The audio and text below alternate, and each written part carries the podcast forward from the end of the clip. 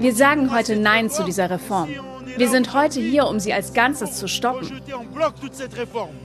Non, ça n'est plus négociable, la retraite à 64 ans. Der Renteneintritt mit 64 ist nicht mehr verhandelbar. Genauso wenig wie die 43 Beitragsjahre, um volle Rentenansprüche zu haben. Die Situation wird für die Menschen nicht besser und daher eben auch das Konfliktpotenzial wird zunehmen. Und wir werden uns auch auf den Arbeitskampf in Deutschland und mit empfindlichen Einschränkungen auch im öffentlichen Leben gefasst machen müssen. News Junkies. Verstehen, was uns bewegt. Ein Podcast von RBB24 Inforadio. Zu den News Junkies begrüßen euch heute Anton Stanislawski und Ann-Christine Schenten. Und heute ist der 31. Januar 2023 und das heißt Großstreiktag. Ja, zumindest in Frankreich. Da gab es heute wieder einen landesweiten Streik, wie schon vor knapp zwei Wochen, wo sich über eine Million Menschen am Streiktag beteiligt haben. Die Proteste, die richten sich, wie so oft, muss man sagen, in Frankreich ja gegen die geplante Rentenreform.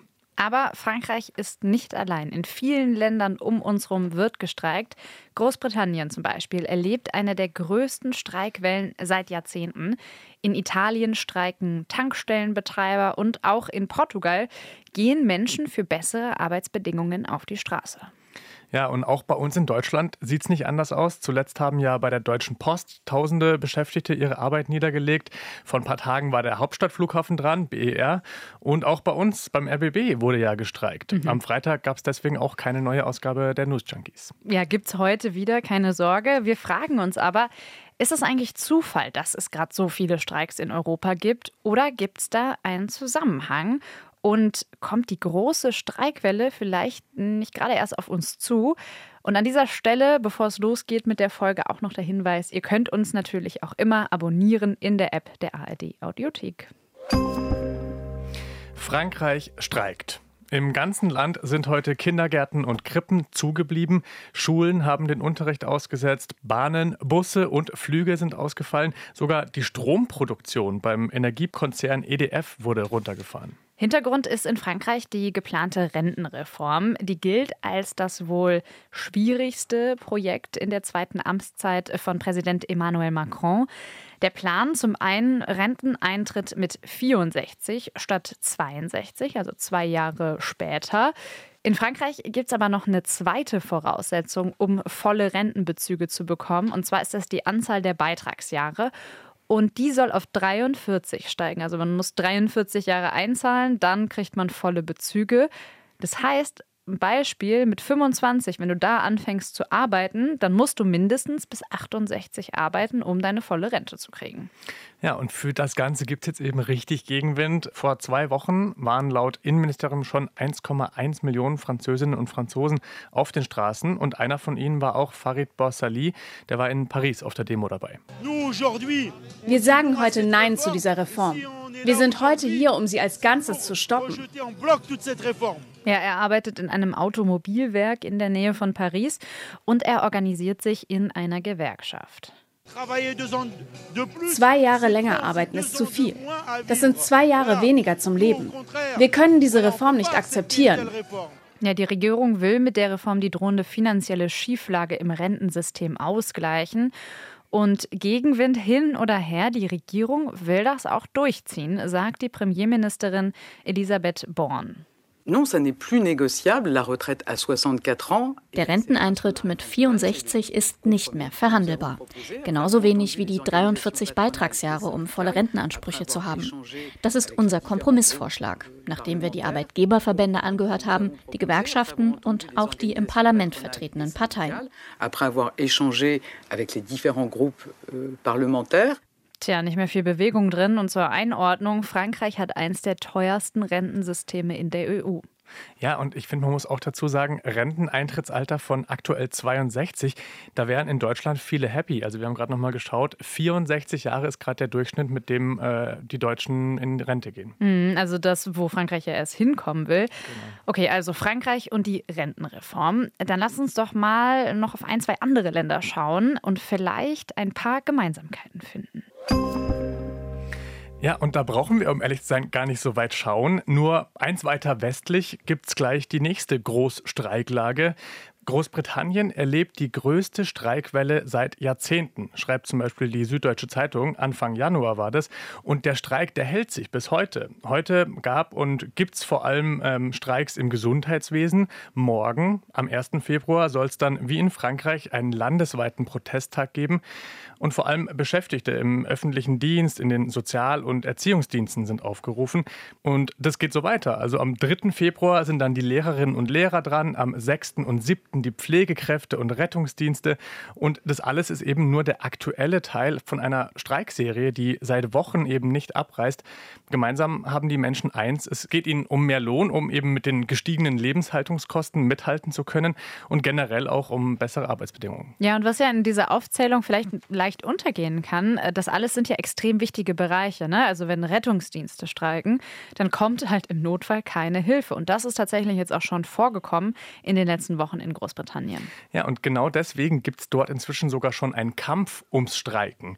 Die britische Regierung, die sagt, äh, sie will jetzt so eine Art Mindestversorgung eben in Bereichen wie im Rettungsdienst sicherstellen. Und dafür will sie eben ans Streikrecht rangehen. Das soll eingeschränkt werden. Als Reaktion darauf gab es natürlich wieder neue Streikaufrufe, unter anderem eben für diesen morgen angekündigten landesweiten Protesttag. Ja, Frankreich und Großbritannien, da ist die Lage zurzeit am heißesten, aber es wird auch woanders gestreikt, in Portugal zum Beispiel. Das haben wir eingangs schon erwähnt. Und da waren zuletzt auch die Lehrerinnen und Lehrer auf den Straßen. Ihnen geht es vor allem um Festanstellungen, höhere Gehälter und generell mehr Investitionen an den Schulen.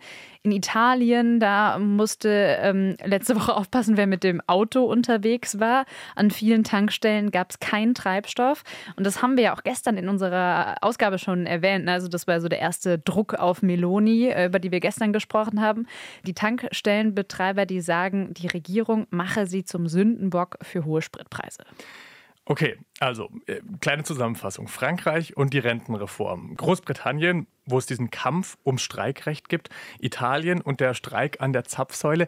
Es klingt erstmal nach so ganz unterschiedlichen Konflikten, hm. aber am Ende geht es trotzdem um die gleichen Themen. Das hat uns auch Marcel Fratscher gesagt. Der ist Ökonom und Präsident des Deutschen Instituts für Wirtschaftsforschung. Die Inflation ist sicherlich das dringendste Problem für viele Menschen heute, ähm, denn sie müssen den Gürtel enger schnallen. Wir haben aber ein anderes Problem. Ähm, wir haben in Deutschland beispielsweise 40 Prozent der Menschen, die keine Rücklagen, keine Ersparnisse haben. In Ländern wie Frankreich, Großbritannien ist es nicht ganz so extrem, aber auch sehr hoch.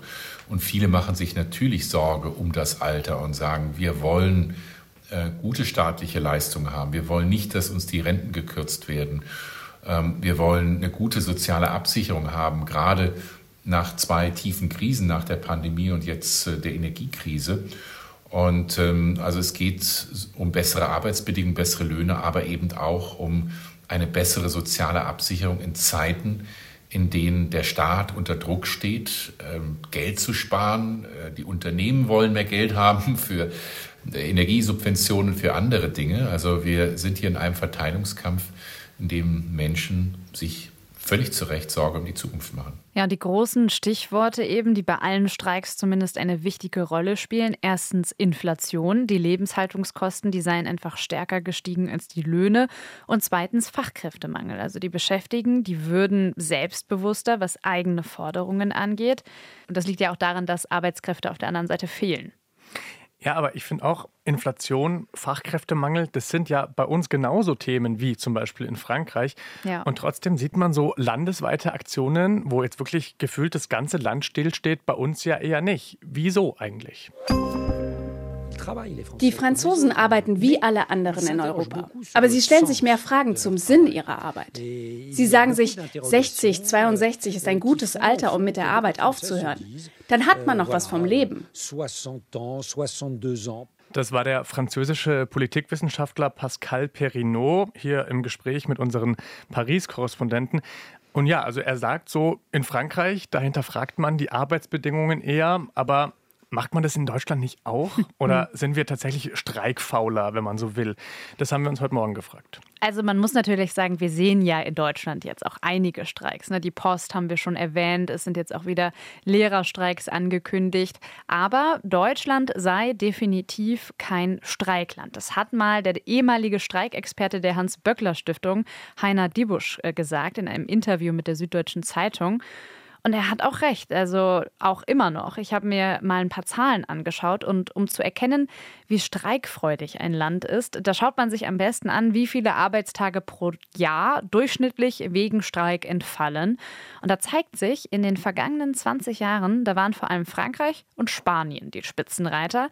Großbritannien hingegen, die erleben tatsächlich jetzt erst die große Streikwelle seit Jahrzehnten. Also mhm. da war es eigentlich immer ein bisschen ruhiger. Die waren im europäischen Vergleich nicht so streikaffin, allerdings immer noch affiner als Deutschland. Also in Großbritannien sind bis 2018 durchschnittlich 18 Tage pro 1000 Arbeitnehmer ausgefallen, in Deutschland nur sieben ich find, muss sagen, diese Zahlen fand ich schon so ein bisschen verblüffend. Ich hätte das einfach anders vermutet. Mhm. Ne? Also wenn man sich das so anschaut, vergangene Woche Streiks am BER, hunderte Flüge fallen flach, dann wurde eben die Post wegen Streiks äh, die letzten Tage zum Teil nicht zugestellt. Oder auch Beispiel die Streiks an der Bahn, da kann man sich, finde ich, noch so gut dran erinnern. Es äh, ist jetzt so ungefähr ein Jahr her, dass in Deutschland einfach mehrere Tage die Bahn bestreikt wurde. Und dann fällt eben so, ja, einfach mal so ein elementaler Teil der Infrastruktur flach. Und das ärgert viele. Also ich finde, es wirkt einfach wie mehr. Ja, voll. Also die Streiks bei Vivantes Krankenhäusern hier in Berlin zum Beispiel, die sind ja auch ein gutes Beispiel. Mehrere Wochen am Stück wurde da gestreikt, da wurden Operationen verschoben, alles lief nur noch im Notbetrieb.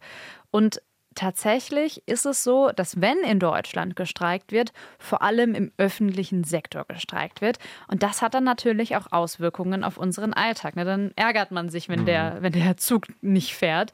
Und deswegen wirkt es eben auch oft so, als würde in Deutschland viel häufiger gestreikt werden, als es tatsächlich der Fall ist. Dass verhältnismäßig wenig gestreikt wird, liegt allerdings auch daran, dass es hier eine etwas andere Kultur zwischen Arbeitgebern und Arbeitnehmerinnen und Arbeitnehmern gibt. Also die dürfen relativ viel mitreden und die Verhandlungen sind im Schnitt in den letzten Jahren auch immer recht gut, recht, kann man sagen, irgendwie angenehm verlaufen für beide Seiten. Das heißt, da gab es gar nicht so viele Gründe zu streiken. Hm.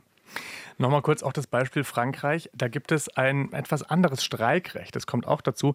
Jede und jeder hat dort einfach jederzeit das Recht zu streiken. Hm. In Deutschland ist ein Generalstreik mit politischen Absichten gar nicht erlaubt. Ein Streikrecht ähm, gibt es trotzdem. Allerdings müssen die Gewerkschaften zu Streiks aufrufen.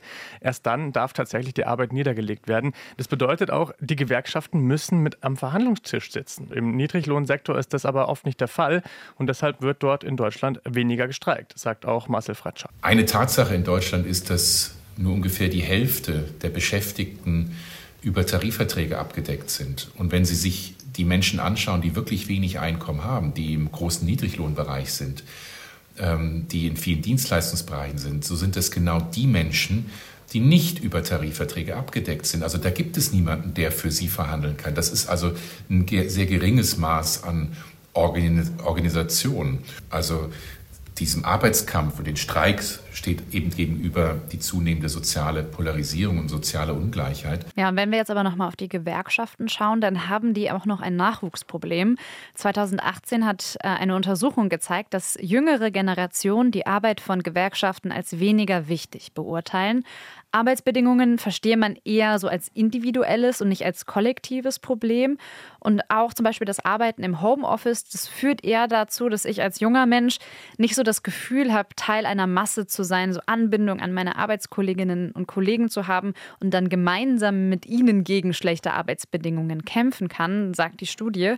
Nochmal Marcel Fratscher. Die Gewerkschaften haben in den letzten 30, 40 Jahren in Deutschland doch deutlich an ähm, Bedeutung verloren. Die Mitgliedschaft ist runtergegangen. Ähm, immer weniger der Beschäftigten sind ähm, organisiert. Das nimmt den Gewerkschaften so ein bisschen die Macht, zumindest bei Menschen mit geringem Einkommen.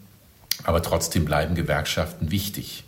Und ich würde mir wünschen, dass die Politik auch an der Stärkung der Sozialpartnerschaften, also zwischen Arbeitgebern und Arbeitnehmern, arbeitet, um eben häufiger ähm, Tarifabschlüsse eben bindend zu machen für alle oder für mehr Unternehmen einer Branche. Und trotzdem, er sagt, angesichts der aktuellen Krisen sieht er eigentlich keinen Negativtrend. Im Gegenteil, er erwartet sogar für 2023 ein großes Streik, ja auch in Deutschland.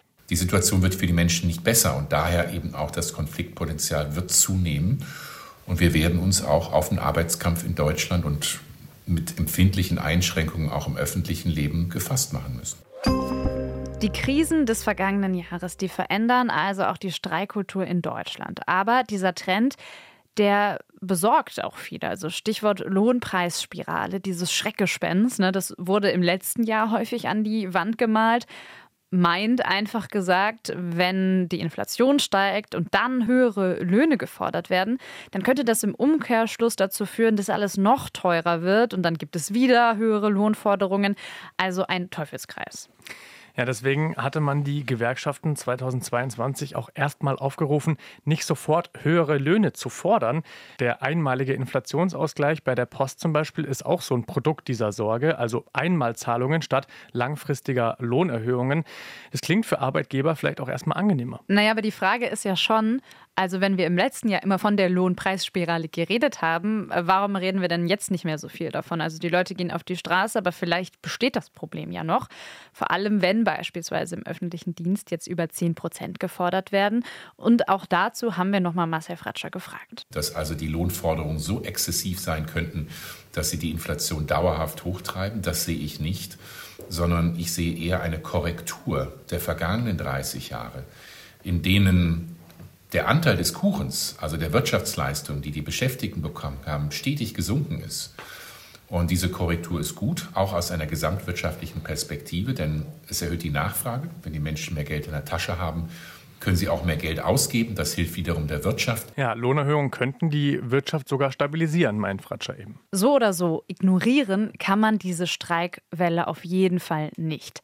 Allerdings das kann man jetzt vielleicht schon sagen, sie wird nicht die große Kraft wie in Frankreich oder in Großbritannien entfalten. Dort gehen ja Menschen aus vielen verschiedenen Arbeitsbereichen gemeinsam auf die Straße und das sieht man hier eben noch nicht, auch wenn viele einzelne Streiks angekündigt sind.